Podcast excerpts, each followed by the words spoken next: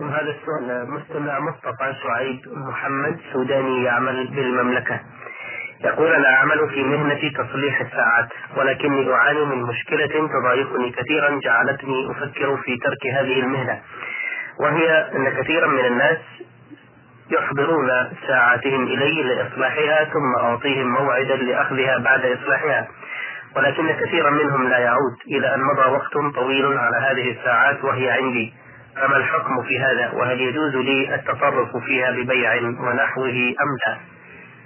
حكم هذه المسألة إذا كنت لا تعرف الرجل الذي أعطاك هذه الساعة وأيست من رجوعه أن تبيع هذه الساعة ثم تحفظ قيد ثمنها عندك، فإذا جاء صاحبها فخير وقل له إني أيست منك فإني بعت الساعة وتصدقت بثمنها، فإن شئت فأمضي هذا والأجر لك، وإن شئت ضمنت لك قيمة ساعتك والأجر لي، فتخيره.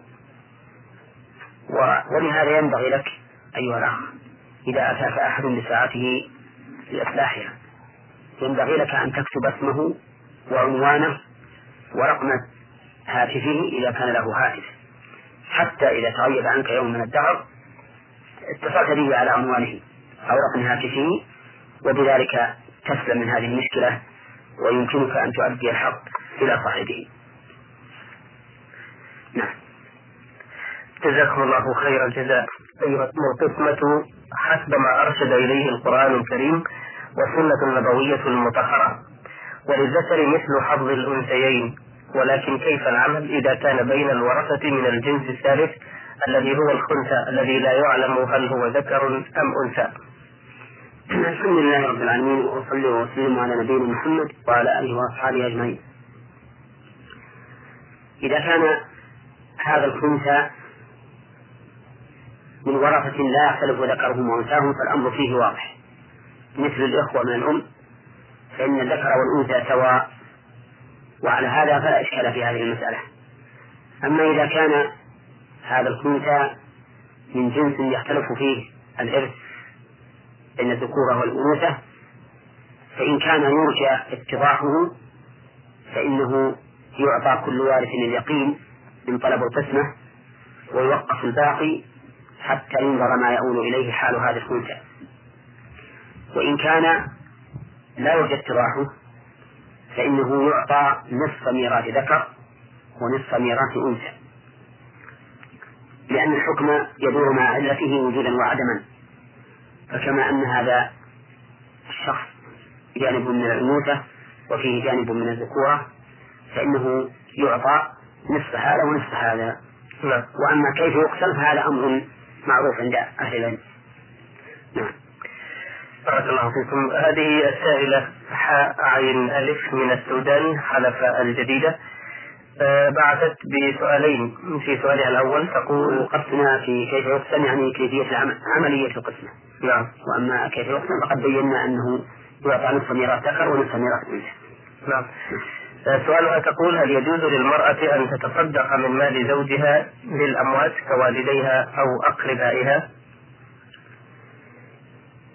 من المعلوم أن مال الزوج للزوج، ولا يجوز لأحد أن يتصدق من مال أحد إلا بإذنه، فإذا أذن الزوج لها فلا حرج عليه أن تتصدق به لنفسها أو لمن شاءت من أمواتها،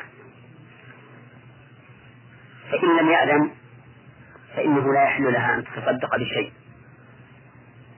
لأنه ماله، ولا يحل مال امرئ مسلم إلا عن طيب نفس منه. نعم. السؤال الثاني تقول بعض الناس الذين يعملون في إحدى القطاعات التابعة للحكومة يقومون ببيع بعض الممتلكات الخاصة بالدولة خفية، فهل يجوز لهم ذلك؟ وهل يجوز شراؤها منهم أم لا؟ هذا حرام عليهم أن يبيعوا شيئا من أموال الدولة خفاء، ويعتبر عملهم هذا سيئا من وجهين. الوجه الأول الخيانة، والخيانة قد نهى الله عنها في قوله يا أيها الذين آمنوا لا تخونوا الله والرسول وتخونوا أماناتكم وأنتم تعلمون. والوجه الثاني أكل المال بالباطل، لأنه لا يحق له شيء من مال الحكومة إلا على الوجه المشروع. ويجب على من علم بحال هؤلاء يجب عليه أن يبلغ عنهم الدولة حتى يردوهم إلى صوابهم ويعاقبوهم على هذا الفعل، لأن هذا فعل محرم والعياذ بالله. وكما قلت إنهم محرمون من وجهين، من جهة الخيانة ومن جهة أخذ المال بالباطل. هذه رسالة من المستمع محمود مغربي من جمهورية مصر العربية، بعد يقول: أنا مقيم في منطقة ليس بها إلا مسجد واحد، والإمام الراتب لهذا المسجد يجهل أحكام الدين ولا يحسن الصلاة ولا يطمئن فيها، ووصل به الحد إلى أنه يكمل قراءة الآية وهو راكع، وهذا الإمام يحيي البدع ويحافظ عليها ويكره السنة وينفر منها، ومن جهله وادعائه الكاذب أنه يقول إننا لا نحب النبي، وذلك لأننا لا نصلي على الرسول صلى الله عليه وسلم بالصيغة الجهرية بعد الأذان. ولقد نصحناه كثيرا ولكنه لا يحب الناصحين ومصر على البدع، وقد أعلمناه أن ما يفعله بدع وليس من الدين، وأرشدناه إلى السنن ولم يستجب لأقوالنا، ولم يقف به الأمر إلى مخالفتنا فقط، بل وصل إلى التشهير بنا بأننا خارجون عن الدين ومبتدعون ما ليس فيه، وعامة الناس يوافقونه على ذلك وهو الإمام الراتب. فماذا أفعل أنا وأمثالي مع هذا الإمام؟ فلا يوجد غير مسجد واحد، فهل أصلي في بيتي أم ماذا أفعل؟ إذا كان الحال ما وصفت عن هذا الإمام فإن الواجب أولا أن ترفعوا الأمر إلى ولاة الأمور من أجل أن يعزلوه عن الإمامة أو يقوموه. فإذا تعذر هذا الأمر وبقي هذا الإمام على ما وصفته فإنه لا يحل لكم أن تصلوا خلفه، ولكم الحق في أن تصلوا في بيوتكم، إما أن تجتمعوا عند شخص معين منكم وتصلوا في بيته جماعة، أو يصلي كل واحد منكم في بيته مع أولاده وأهله. وأما الصلاة خلفا من هذه حاله فإنها لا تحل. نعم. سؤال آخر يقول: هل تجوز الصلاة على يسار الإمام من غير عذر، إلا أنه يفعل ذلك خشية فوات الركعة فيركع على يسار الإمام لأنه أقرب مكان له عند دخوله من باب المسجد، والبعض يصلي خلف الصف منفردا بحجة إدراك الركعة أيضا، فهل هذه الصلاة صحيحة؟ فقد قرأت حديثا لرسول الله صلى الله عليه وسلم: لا صلاة لمنفرد خلف الصف، أو ما معناه، فما مدى صحة هذا الحديث؟ سؤالك تضمن أو سؤال هذا الرجل تضمن مسألتين: المسألة الأولى الصلاة عن يسار الإمام. نعم. والصلاة عن يسار الإمام خلاف المشروع، فإن رسول الله صلى الله عليه وسلم لما قام يصلي من الليل فجاءه ابن عباس رضي الله عنهما فوقف عن يساره، فأخذ النبي صلى الله عليه وسلم برأسه من ورائه فجعله عن يمينه. فهذا الرجل الذي صلى عن يسار الإمام نقول له: إن فعلك هذا خلاف هدي النبي صلى الله عليه وسلم. وقد اختلف أهل العلم هل وقوفه هذا محرم فتكون صلاته باطلة، أو هو خلاف الأولى فتكون صلاته صحيحة لكنه ترك الأولى. وعلى كل حال فالأحوط للمرء أن لا يصلي عن يسار الإمام وأن يكون عن يمينه، كما فعل النبي عليه الصلاة والسلام بابن عباس رضي الله عنهما. أما المسألة الثانية فإنها الصلاة خلف الصف منفردا. الصلاة خلف الصف منفردا لا تجوز على القول الراجح، وهو المشهور من مذهب الإمام أحمد، وإن كان عنه رواية أخرى أنها تصح، وهو مذهب الأئمة الثلاثة مالك وأبي حنيفة والشافعي، ولكن الراجح أنها لا تصح خلف الصف منفردا إلا إذا تعذر الوقوف في الصف بحيث يكون الصف كاملا، فإنه يصلي الإنسان خلف الصف منفردا تبعا للإمام لأنه معذور، ولا واجب مع العجز كما قاله أهل العلم رحمهم الله. وإذا كان الرسول عليه الصلاة والسلام جعل المرأة تقف خلف الصف منفردة عن الرجال للعذر الشرعي وهو عدم إمكان وقوفها مع الرجال، فإن العذر الحسي أيضا يكون مسقطا لوجوب المصافحة. وذلك لأننا في هذه الحال إذا لم يجد الرجل إلا صفا إلا موقفا خلف الصف منفردا، إما أن يصلي منفردا خلف الصف مع الإمام، أو يصلي منفردا وحده عن الجماعة، أو يجذب واحدا من الصف ليكون معه، أو يتقدم ويصلي إلى جانب الإمام. هذه الأحوال الأربع التي يمكن أن تكون بالنسبة لهذا الرجل الذي لم يجد موقفا في الصف، فنقول له أما التقدم إلى الإمام حتى يكون إلى جانبه فإن فيه محذورين، أحدهما أن الوقوف مع الإمام في صلاة الجماعة، وهذا خلاف السنة، لأن الأفضل أن ينفرد الإمام في مكانه ليكون إماما متميزا عن الجماعة، منفردا عنه في المكان ليعرف أنه إمام وأنه لا ثاني معه. ولا يرجع علينا هذا قصة أبي بكر رضي الله عنه حين جاء النبي عليه الصلاة والسلام وأبو بكر يصلي بالناس، فكان على يسار أبي بكر وأبو بكر عن يمينه، لأن قصة أبي بكر كان أبو بكر رضي الله عنه هو الإمام أولا، ويتعذر أن يرجع إلى صف وراءه لأنه متصل، فوقوف أبي بكر هنا على سبيل الضرورة. أقول إنه إذا تقدم إلى الإمام ووقف معه يكون خلاف السنة المطلوبة في حق الإمام، وهو الانفراد وحده أمام جماعته. المحذور الثاني أنه إذا تقدم مع الإمام فإنه سوف يتخلل الصف أو صفين أو ثلاثة حسب ما يجد أمامه من الصفوف. وهناك محذور ثالث أيضا بل سواء أمر مطلوب، وهو أنه إذا تقدم وصلى مع الإمام ثم دخل آخر ولم يجد مكانا في الصف فمنعه سيتقدم أيضا إلى الإمام ويكون مع الإمام رجلان. لكن لو أن هذا لم يتقدم إلى الإمام وبقي خلف الصف ثم جاء الثاني صار صفا معه. هذه واحدة. أما جذبه بواحد من الصف خلفه من الصف الذي أمامه فهذا أيضا يترتب عليه عدة محاذير. المحذور الأول فتح فرصة في الصف، وهذا من قطع الصف، وقد قال النبي عليه الصلاة والسلام من قطع صفا قطعه الله. ثانيا أن هذه الفرجة التي حدثت في الصف في الغالب أن الناس يتقاربون، وحينئذ يؤدي إلى حركة جميع الصف، كلهم يتحركون، ولولا جلب هذا الرجل ما حرك الصف وبقي الناس على طمأنينتهم. المحذور الثالث أنه ينقل صاحبه الذي جذبه من المكان الفاضل إلى المكان المفروض، بهذا نوع اعتداء عليه.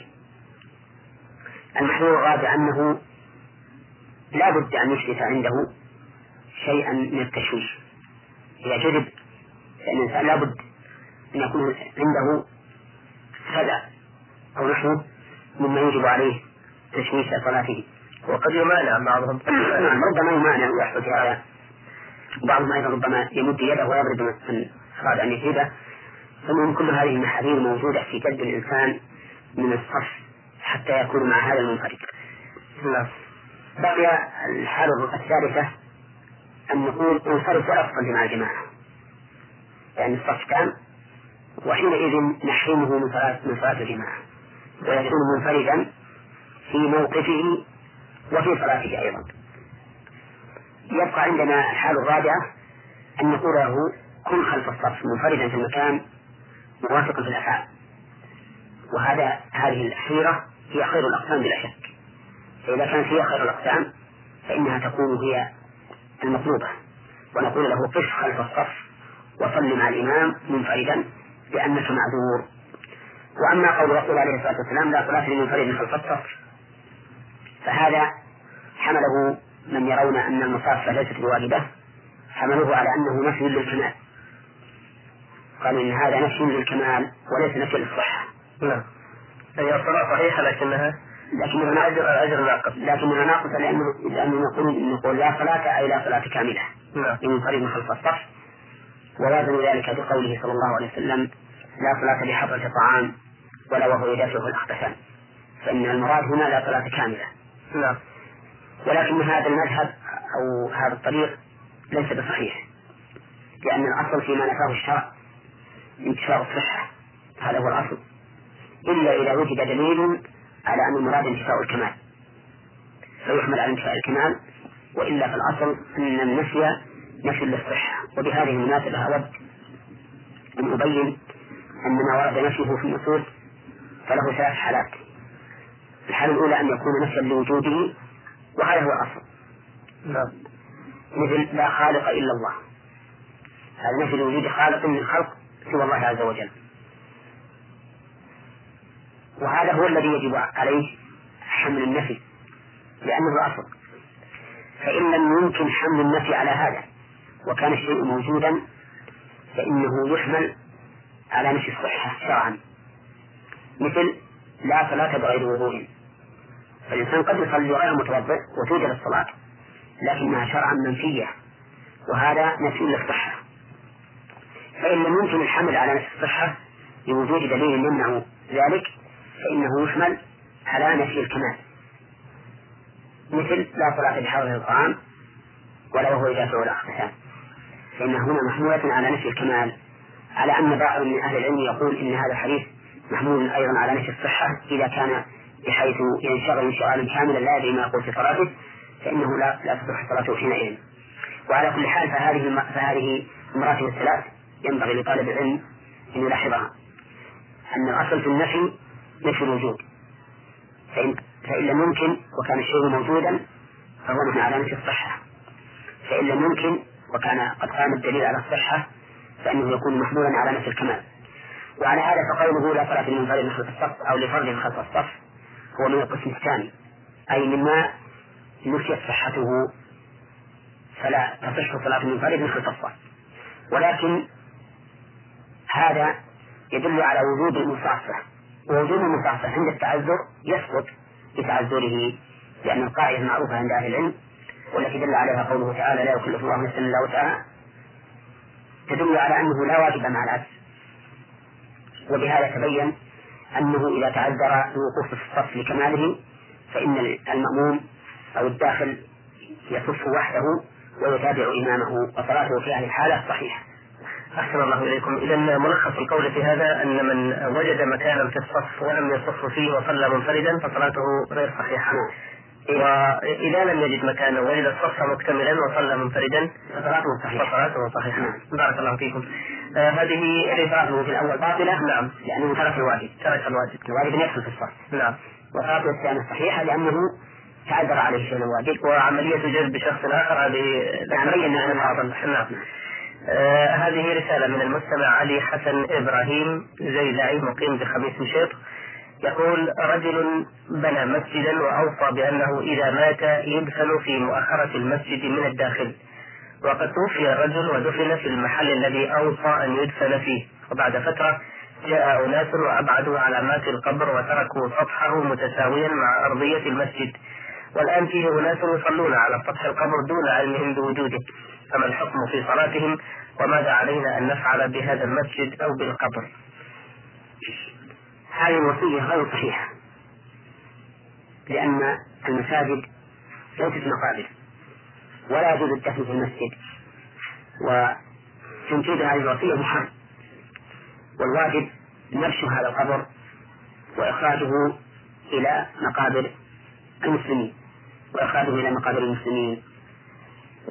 فالذي يجب عليهم أن ينبشوا هذا عظامه ثم يدفنوها في قبر في المقبرة. نعم. هذا السائل صالح ألف سعيد من السودان الخرطوم، في سؤاله الأول يقول حصل اختلاف بيني وبين بعض الإخوان حول الحديث الوارد في وقوع العين من الحاسد، والذي معناه العين حق ولو أن شيئا سابق القدر لكان العين، فهم يقولون إن هذا يتعارض مع بعض الآيات، فما هو القول الحق في هذا الموضوع؟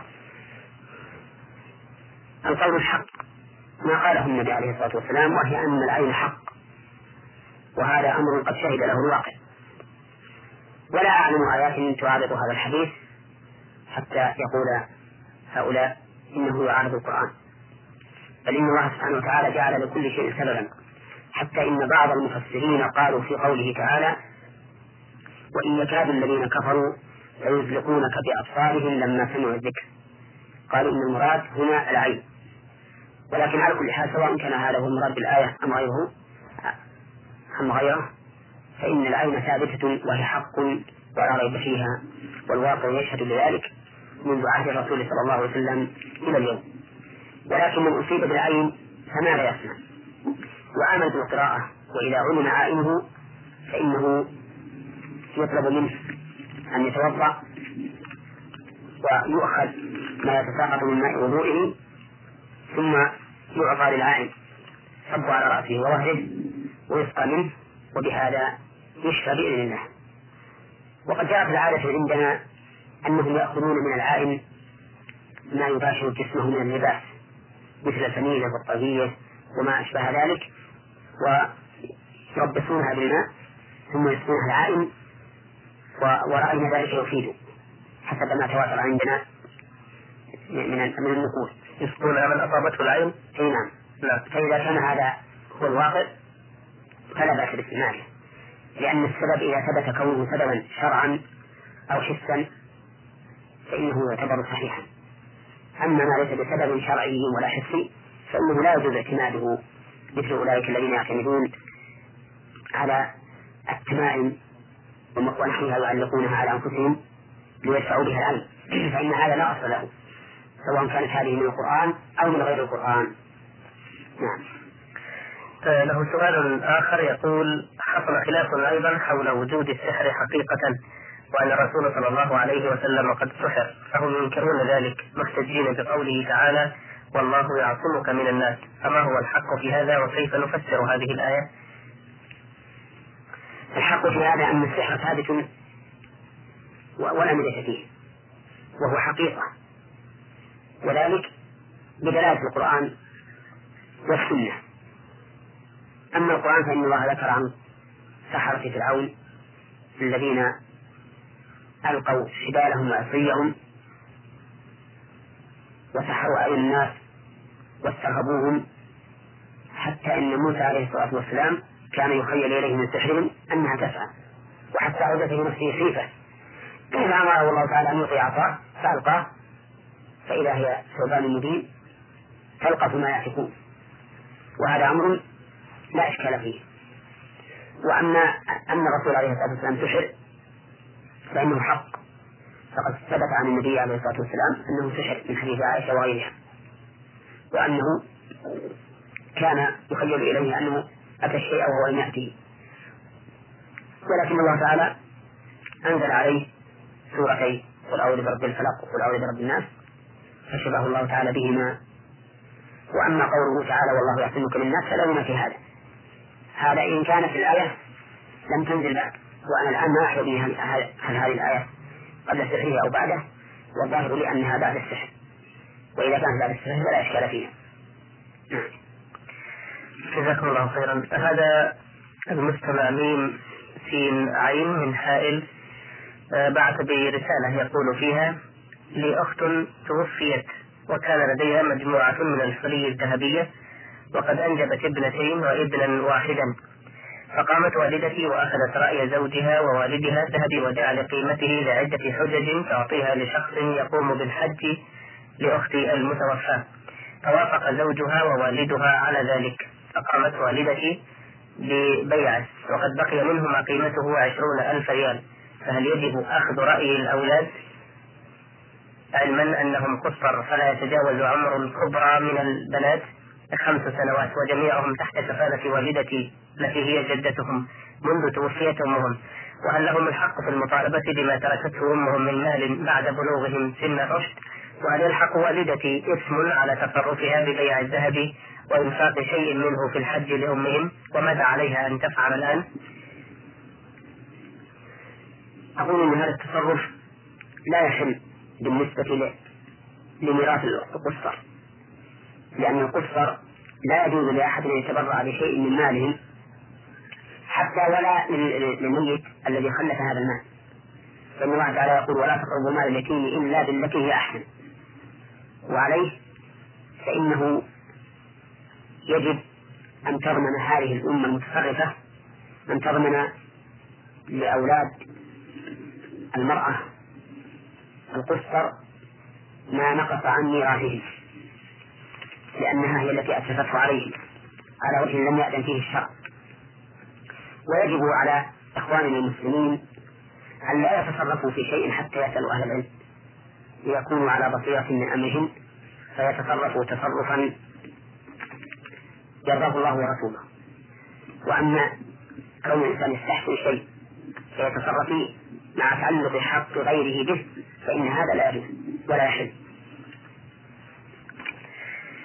بارك الله فيكم. هذه السائلة سامين تقول: نحن 5 إخوة 4 بنات وابن واحد، توفي والدنا وترك لنا إرثا يدر علينا ريعا سنويا، فيقوم أخونا بتقسيمه إلى 6 أقسام، فيأخذ لنفسه قسمين ويعطينا كل واحدة قسما واحدا على أساس للذكر مثل حظ الأنثيين، فهل سأله هذا صحيح أم أن هناك تقسيما آخر يجب أن يتبعه في كل عام؟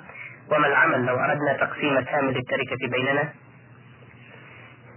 التركة تقسم بين الأولاد للذكر مثل حظ الأنثيين بالنص والإجماع، فإن الله تعالى يقول يوصيكم الله في أولادكم للذكر مثل حظ الأنثيين، وهذا أمر مجمع عليه، وتصرف أخيكم تصرف صحيح، فأنتم 4 وهو واحد لكنه عن سهمين، فتكون الأسهم التي يقسم عليها المال بينكم 6 أسهم له سهمان ولكل واحدة منكن سهم، وتصرفه صحيح ولا إشكال فيه.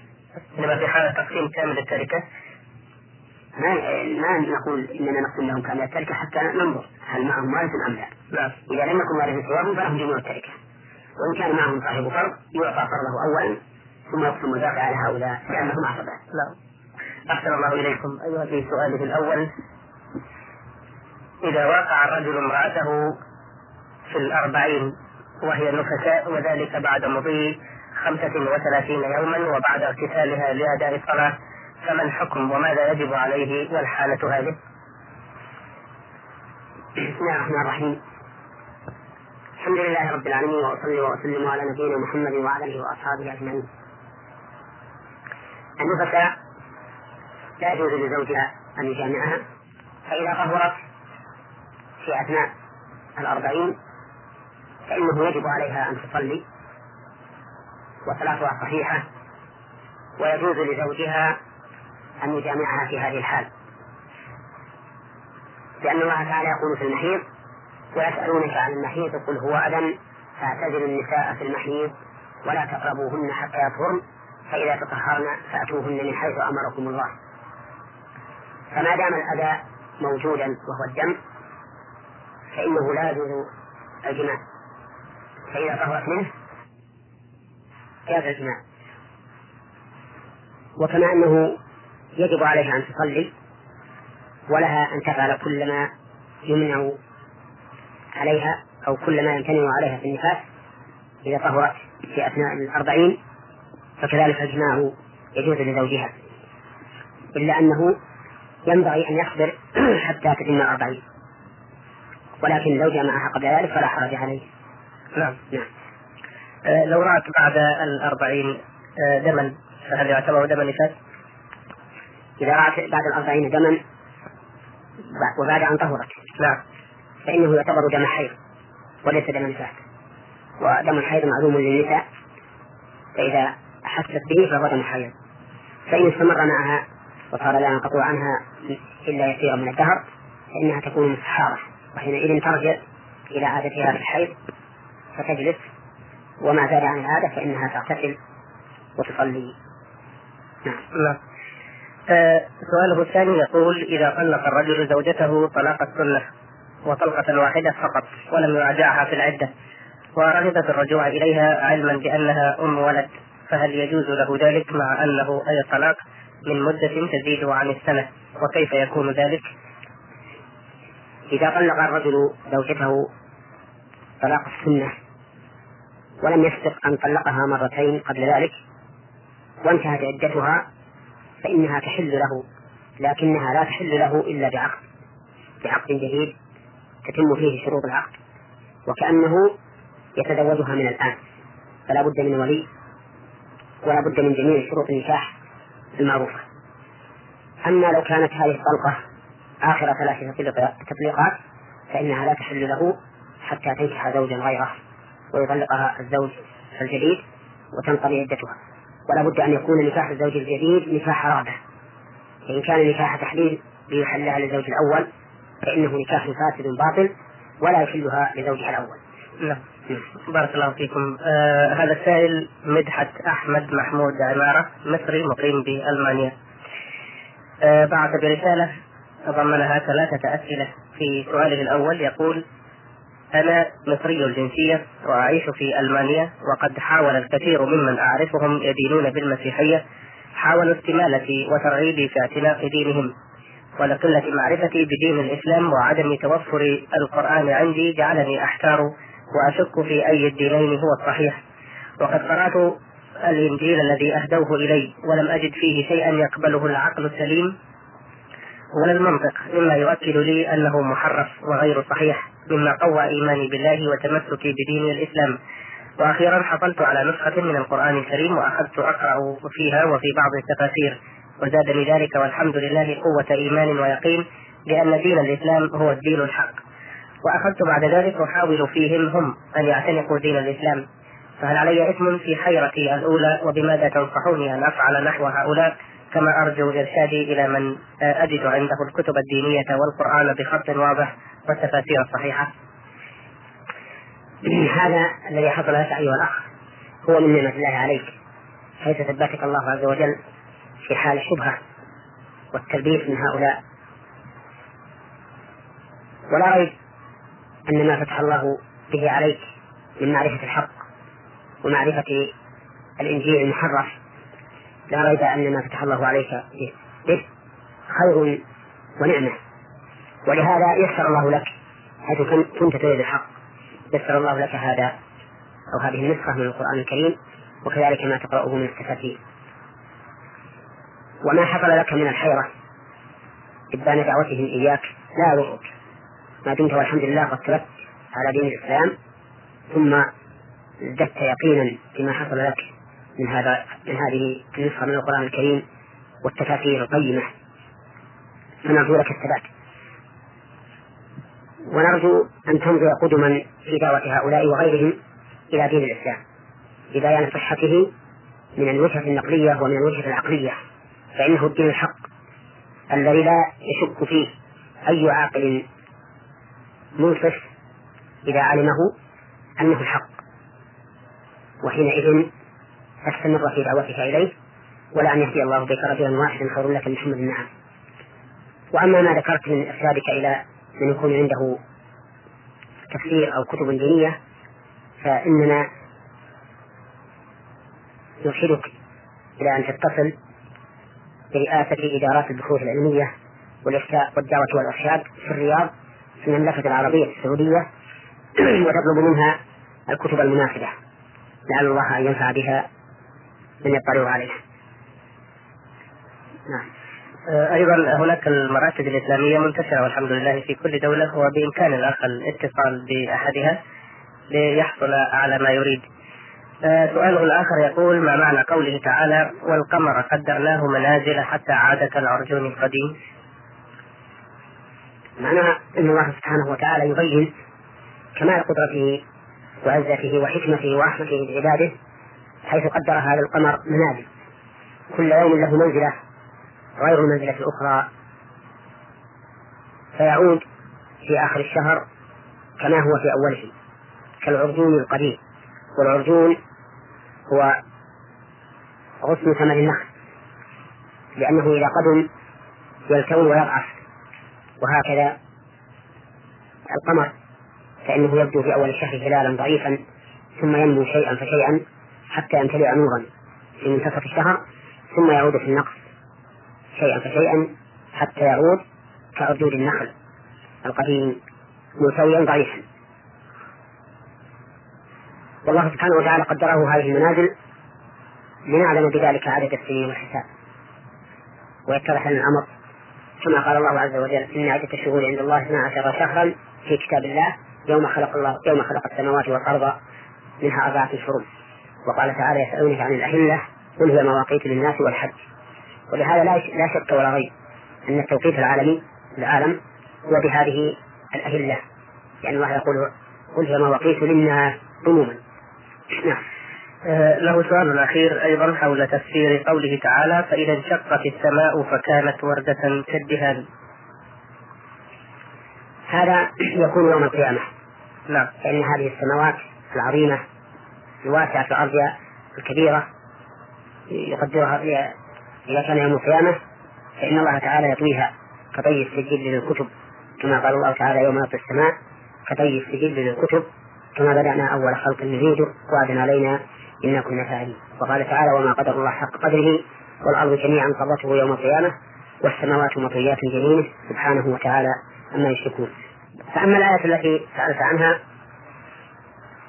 فإن الله تعالى أخبر بأن السماء في شق، وذلك لنزول الملائكة كما قال الله تعالى: ويوم انشقت السماء بالغمام ونزل الملائكة تنزيلا. فالله والله أعلم أن قوله فإذا انشقت السماء إشارة إلى هذا، وقوله فكانت وردة كالدهان أي تكون كحمرة الورد. والدهان قيل إنه الجل الأحمر،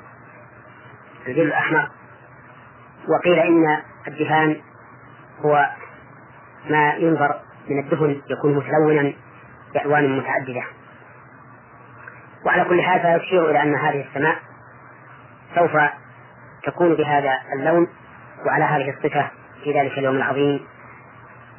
وجواب إذا في قوله فإن انشقت السماء فكانت وردة كالدهان محذوف، وإنما حدث لأجل التهويل والتفصيل، أي كان من الهول ما يكون وما هو أمر عظيم. ولهذا قال بعدها: فيومئذ لا يسأل عن ذنبه إنس ولا جان. بارك الله فيكم. هذا السائل أبو العربي حسين من المملكة المغربية، في الحقيقة بعث ب30 سؤال، ولكن أكثر الأسئلة قد تناوله البرنامج في حلقات مضت، ولذلك فسوف نعرض بعض أسئلته في هذه الحلقة.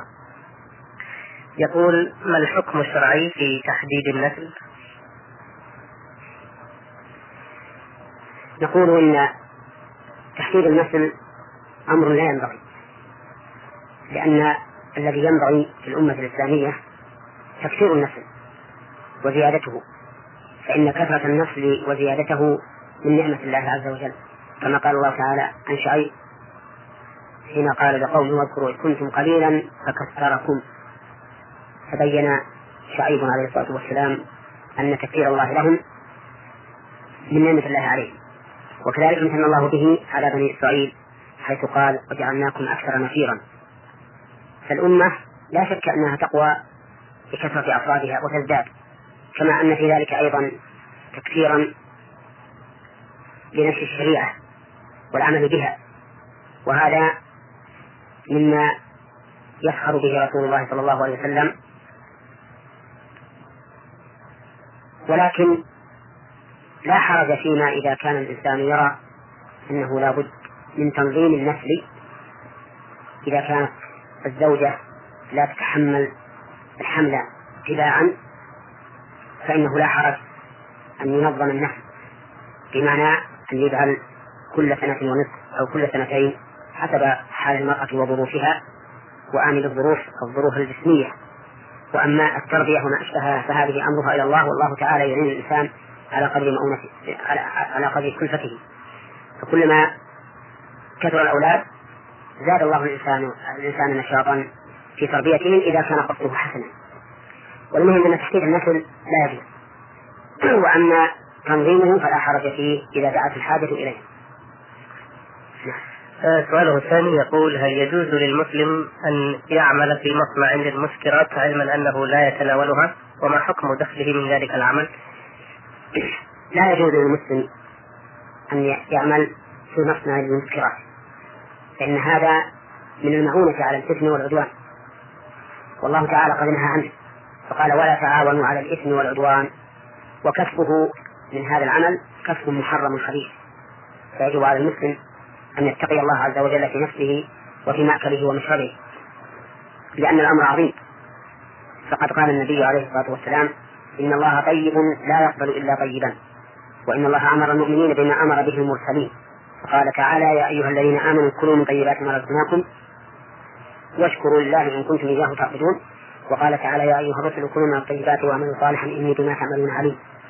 ثم ذكر النبي عليه الصلاة والسلام رجل أشعث أعطر في ظل الصغر يمد يديه إلى السماء: يا ربي يا رب، ومطعمه حرام وملبسه حرام وغذي بالحرام، فأنى يستجاب لذلك؟ فاستبعد النبي عليه الصلاة والسلام إجابة الدعاء من هذا الرجل المتغذي بالحرام.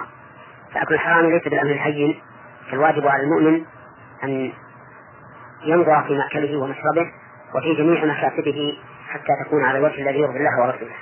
نعم. السؤال الثالث يقول: ما حكم صنع التماثيل المجسمة وبيعها؟ صنع التماثيل المجسمة إن كانت من ذوات الأرواح فهي محرمة لا تجوز. نعم. لأن النبي صلى الله عليه وسلم ثبت عنه أنه لعن المصورين، وثبت أيضا عنه أنه قال الله عز وجل: ومن أظلم ممن ذهب يخلق في خلقه، وهذا محرم. أما إذا كانت التماثيل ليست من ذوات الأرواح فإنه لا بأس بها وكسبها حلال لأنه من العمل المباح. نعم. يسأل أيضا عن معنى زواج المتعة وحكمه. زواج المتعة أن يتزوج الإنسان المرأة إلى أجل، فيقول مثلا: زوجني ابنتك لمدة أسبوع، لمدة شهر، لمدة سنة، وما أشبه ذلك. وهذا النوع من النكاح كان حلالا ثم حرمه النبي صلى الله عليه وسلم إلى يوم القيامة. ووجه ذلك أن النكاح إنما يراد به البقاء والاستمرار والعيش مع الزوجة بسعادة، وأما نكاح المتعة فأشبه ما يقوم به الاستشار على الزنا، لأنه إنما يتزوجها لهذه المدة المعينة فيقضي وضعه منها، ثم بعد انتهاء المدة ينفسخ النكاح رضي بذلك أم لم يرضى، لأنه نكاح مؤقت. نعم. وبمقتضى هذا العقد ينفسخ بانتهاء أجله، ومن أجل ذلك حرمه النبي صلى الله عليه وسلم إلى يوم القيامة. فلا يحل للمسلم أن يتزوج عقدا في نكاح المتعة. نعم. أيضا يقول: ما الحكم في تعليق التمائم؟ التمائم لا يخلو إما أن تكون من القرآن أو من غيره، فإن كانت من القرآن ففيها خلاف بين أهل العلم من السلف والخلف، فمن العلماء من يقول إن تعليقها جائز ولا بأس به، وربما يستدل بقوله تعالى: وهذا كتاب أنزلناه مبارك، ويجعل هذا من بركة القرآن أن الله تعالى يدفع به العين والشر عمن علقه. وقال بعض أهل العلم من السلف والخلف إن تعليقه محرم، وذلك لأن مثل هذه الأمور لا يجوز إثباتها إلا بدليل من الكتاب والسنة، وليس في الكتاب والسنة دليل على أن تعليق القرآن يكون نافعا لصاحبه، وإنما ينفع من يقرأه. وقد قال الله تعالى: كتاب أنزلناه إليك مبارك ليتدبروا آياته وليتذكر أولو الألباب. فنيل البركة في القرآن إنما يكون على حسب ما جاء فيه الشريعة، وهذا القول هو القول الراجح، أنه لا يجوز أن تعلق التمائم من القرآن على الصدر ولا أن تجعل تحت الوسادة وما أشبه ذلك. ومن أراد أن يستشفي القرآن فليستشفي به على حسب ما جاء فيه السنة. وأما إذا كانت التمائم من غير القرآن، من ثلاث ما لا يدعوش ما معناها، أو كتابة كالنقوش لا تقرأ وما أشبهها، فإنها محرمة بلا شك، ولا يجوز للمرء أن يعلقها بأي وجه من الوجوه، لأنها قد تكون أسماء شياطين أو أسماء عفاريت من الجن وما أشبه ذلك، والشيء الذي لا تدري معناه لا يجوز لك أن تتناوله وتستعمله في مثل هذه الأمور. يسأل أيضا يقول: الحكم في الرشوة لرفع الظلم عن الرأس إذا لم يتم إلا بذلك؟ هذه المسألة مسألة معلومة يقع فيها كثير من الناس، وذلك أن بعض المسؤولين نسأل الله السلامة يماطلون في تنفيذ أعمال الخلق إلا إذا أعطوا رشوة. هذه الرشوة مأخوذة من الرشا الذي يتوصل به الإنسان إلى الماء في البئر، فهي عبارة عن الشيء الذي يبذله الإنسان ليتوصل إلى مقصوده، وهذا المقصود إما أن يكون حراما وإما أن يكون حلالا. فإن كان المقصود حراما مثل أن يبذل الرشوة ليتوصل إلى باطل يدعيه وليس له، أو يتوصل إلى إسقاط حق عليه وهو ملزم به، فهذه الرشوة حرام بلا ريب من وجهين. الوجه الأول أنها إعانة على أكل المال بالباطل، حيث يأكل المرتشي مالا بالباطل وغير حق. والثاني أنه يتوصل بها إلى إبطال حق أو إلى إثبات باطل، ولا ريب في تحريم هذه، وأنها والعياذ بالله من أفسد ما يكون إذا وقع في المجتمع. أما القسم الثاني في الرشوة فهي التي يتوصل بها الإنسان إلى حق له ثابت لكنه يماطل به حتى يسلم هذه الرشوة، وهذه جائزة للدافع إذا لم يتوصل إلى حقه إلا بها، ولكنها حرام على المدفوع إليه لأنه يكون بذلك خائنا ويكون آكلا بالمال بالباطل، خائنا لأمانته التي ولي عليها، وآكلا للمال بالباطل لأنه لا يحق له، ليس له حق في هذا المال الذي بذل له، وهو عن المسؤول. يجب عليه إقامة العدل ويجب عليه القيام بوظيفته سواء أعطي أم لم يعطى، لأن هذا مقتضى الأمانة. ولكن في مثل هذه الحال ينبغي للناس أن يرفعوا إلى ولاة الأمور هذا الرجل وأمثاله لأجل أن يقيموا فيه العدل ويؤدبوه ويفعل ما يجب عليهم فعله من تعذير هذا تعذيرا يردعه وأمثاله عن مثل هذا العمل المشين والعياذ بالله. نعم. يقول أيضا: ما الحكم في المرأة التي تخرج من بيت زوجها بدون إذنه؟ أولا هذا السؤال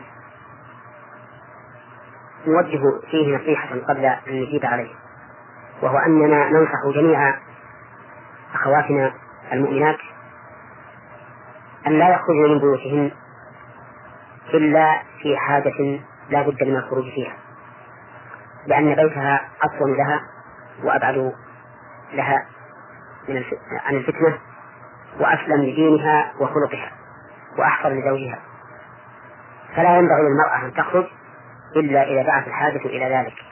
ثم إذا خرجت يجب أن لا تخرج متبرجة بثياب جميلة أو نعال رفيعة أو رائحة طيبة وما أشبه ذلك، بل تخرج كفلة متبذلة لابسة ثيابا لا تجلب النظر ولا توجب الفتنة. ثم نقول في الجواب على السؤال ثانيا: إنه لا يجوز للمرأة أن تخرج من بيت زوجها بلا إذنه ولا لزيارة أقاربها، فإذا كان يمنعها من الخروج فإنه لا يجوز لها أن تخرج إلا بإذنه. وإذا كان رسول الله صلى الله عليه وسلم يقول: لا يحمل امرأة أن تصوم وزوجها شاهد إلا بإذنه، مع أن الصيام عبادة، فكذلك الخروج من باب أولى، فلا يجوز لها أن تخرج من بيت زوجها حتى يأذن ويرضى بذلك. ويجب على الزوج أن لا يأذن لها في الخروج أو أن لا يأذن لها في الخروج في حال تكون فيها فاتنة بثيابها أو رائحتها أو ما أشبه ذلك، وأن يراعي هذا الطلب الذي تقدمت به في الخروج، هل هو خروج لحاجة أو لا، فإن كان لحاجة فليأذن لها بالشروط التي أشرنا إليها، وإن كان لغير حاجة فليمنعها. والله موفق. بارك الله فيكم. يسأل أيضا يقول: ما الحكم في الصائم الذي يسافر من منطقته الحارة إلى منطقة باردة في الجو أو إلى بلد يكون النهار قصيرا فيه؟ لا حرج عليه في ذلك إذا كان قادرا على هذا الشيء، فإنه لا حرج أن يفعل، لأن هذا من فعل ما يخفف العبادة عليه، وفعل ما يخفف العبادة عليه أمر مطلوب. وقد كان النبي عليه الصلاة والسلام يصب على رأسه الماء من العطش أو من الحر وهو صائم، وكان ابن عمر رضي الله عنه يبل ثوبه وهو صائم. وذكر أن لأنس بن مالك رضي الله عنه حوض من الماء ينزل فيه وهو صائم. كل هذا من أجل تخفيف آباء العبادة، وكلما خفت العبادة على المرء صار أنشط له على فعلها وفعلها وهو مطمئن مستريح. ولهذا نهى النبي عليه الصلاة والسلام أن يصلي الإنسان وهو حاقن أي محفور بالبول، فقال عليه الصلاة والسلام: لا صلاة بحر الطعام ولا وهو يدافع الأخبثان. كل ذلك من أجل أن يؤدي الإنسان العبادة وهو مستريح مطمئن مقبل على ربه. وعلى هذا فلا مانع من أن يبقى الصائم حول المكيف وفي غرفة باردة وما أشبه ذلك. جزاكم الله خيرا. المستمع نصر عادي زهرة مصري يعمل بالأفلاج، يقول: ما سبب نزول قوله تعالى: قد سمع الله قول التي تجادلك في زوجها وتشتكي إلى الله والله يسمع تحاوركما إن الله سميع بصير، وما معنى هذه الآية؟ الحمد لله رب العالمين، وصلى وسلم على نبينا محمد خاتم النبيين وإمام المتقين وعلى آله وصحبه أجمعين. سبب هذه الآية أن امرأة لأوس بن الصامت رضي الله عنه وعنها ظهر منها زوجها أوس، والظهار أن يقول الإنسان لزوجته: أنت علي كظهر أمي. وكان الظهار طلاقا في الجاهلية،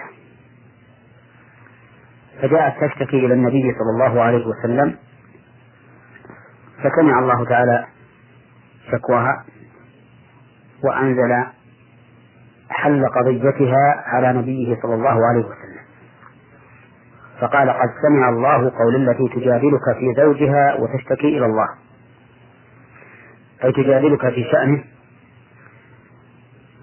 تريد منك حلا له. والسمع هنا من الله عز وجل سمع حقيقي، سمع الله قولها وهو فوق سمواته على عرشه. ولهذا قالت عائشة رضي الله عنها: تبارك الذي وسع سمعه الأصوات، والله إني لفي الحجرة وإنه لا يخفى علي بعض حديثها. والله جل وعلا فوق عرشه عال على خلقه سمع قولها. ثم بين الله عز وجل أن الله يسمع تحاورها مع النبي صلى الله عليه وسلم لأنه تعالى سميع بصير، قد وسع سمعه الأصوات، فما من صوت خفي ولا بين إلا وهو يسمعه سبحانه وتعالى، وما من شيء يرى إلا وهو يراه سبحانه وتعالى، سواء كان خفيا أم بينا. ثم بين الله حكم هذه القضية وهي الظهار لأنها منكر من القول وزور، فهي كذب من أشد الكذب.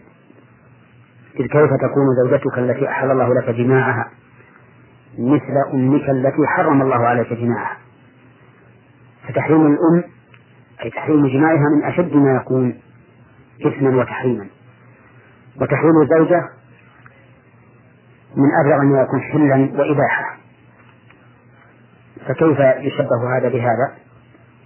وهو قول منكر لأنه محرم مضاد لحكم الله عز وجل. ولكن مع هذا فإن الله عفو غفور، إذا طالب الإنسان من ربه العفو والمغفرة غفر له سبحانه وتعالى.